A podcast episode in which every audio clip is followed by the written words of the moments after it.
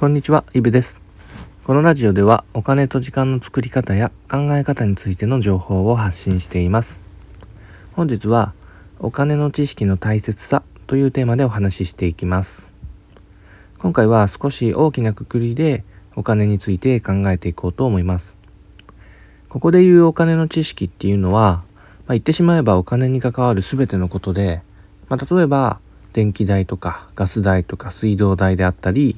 まあ、あとは家賃や、まあ、携帯代、まあ、といった固定費と呼ばれるものをはじめとして、まあ、あとは食料品だとか日用品だとか衣服だとか生活に欠かせない消費だったり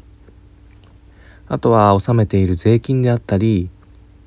まあ、はたまた趣味や娯楽旅行なんかのお金であったり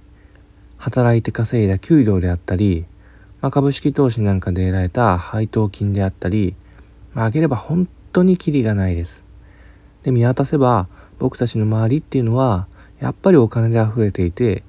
生活に切り離せないもので、まあ、ほぼ毎日それと関わって生きていると言っても、まあ、過言ではないというわけです。でにもかかわらず、まあ、日本の教育っていうのは、まあ、お金について学ぶ機会っていうのは、まあ、与えられなくてほとんどの人はまあ、このお金について学ばず大人になっていくわけです。まあ、このお金の知識を知らないがために損していること、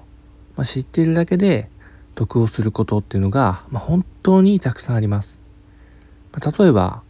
一例を挙げるとすると、まあ、電力、まあ、電気代ですね電力の自由化が始まって、まあ、電力会社を自由に乗り換えられることができるようになってで、まあ、電気代が安くなりますよっていう話にしたって、いや、国民一人一人に誰かが教えてくれるっていうことはなくて、自分で情報を調べて、それについて学んだ人だけが安くすることができて、でそして生活が少し楽になるわけです。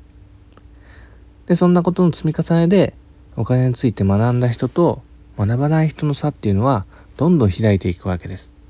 まあ、一つの節約額は小さかったとしても、まあ、それが積み重なることで大きな差になります。で、今は情報っていうのをネットを通じていくらでも手に入れることができる時代です。でもそれって当たり前のことじゃなくて、とっても恵まれていることなんです。日本っていう国は、まあ、お金の教育はないですけど、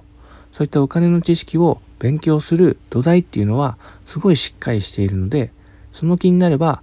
今日からだって未来を変えていくことができます。まあ、要するに何を伝えたいかというとお金の知識っていうのを少しずつでも身につけていけば必ず生活は豊かになっていくということです。まあ、そうは言っても難しそうだし何から始めていいかわからないっていう人も多いと思います。そのための情報をこのラジオやブログを通じて発信していければなと思っています。ですので、一歩一歩少しずつ学んでいきましょう。ということで、本日はお金の知識の大切さというテーマでお話をさせていただきました。それでは、良い一日を。お金と時間の作り方のイブでした。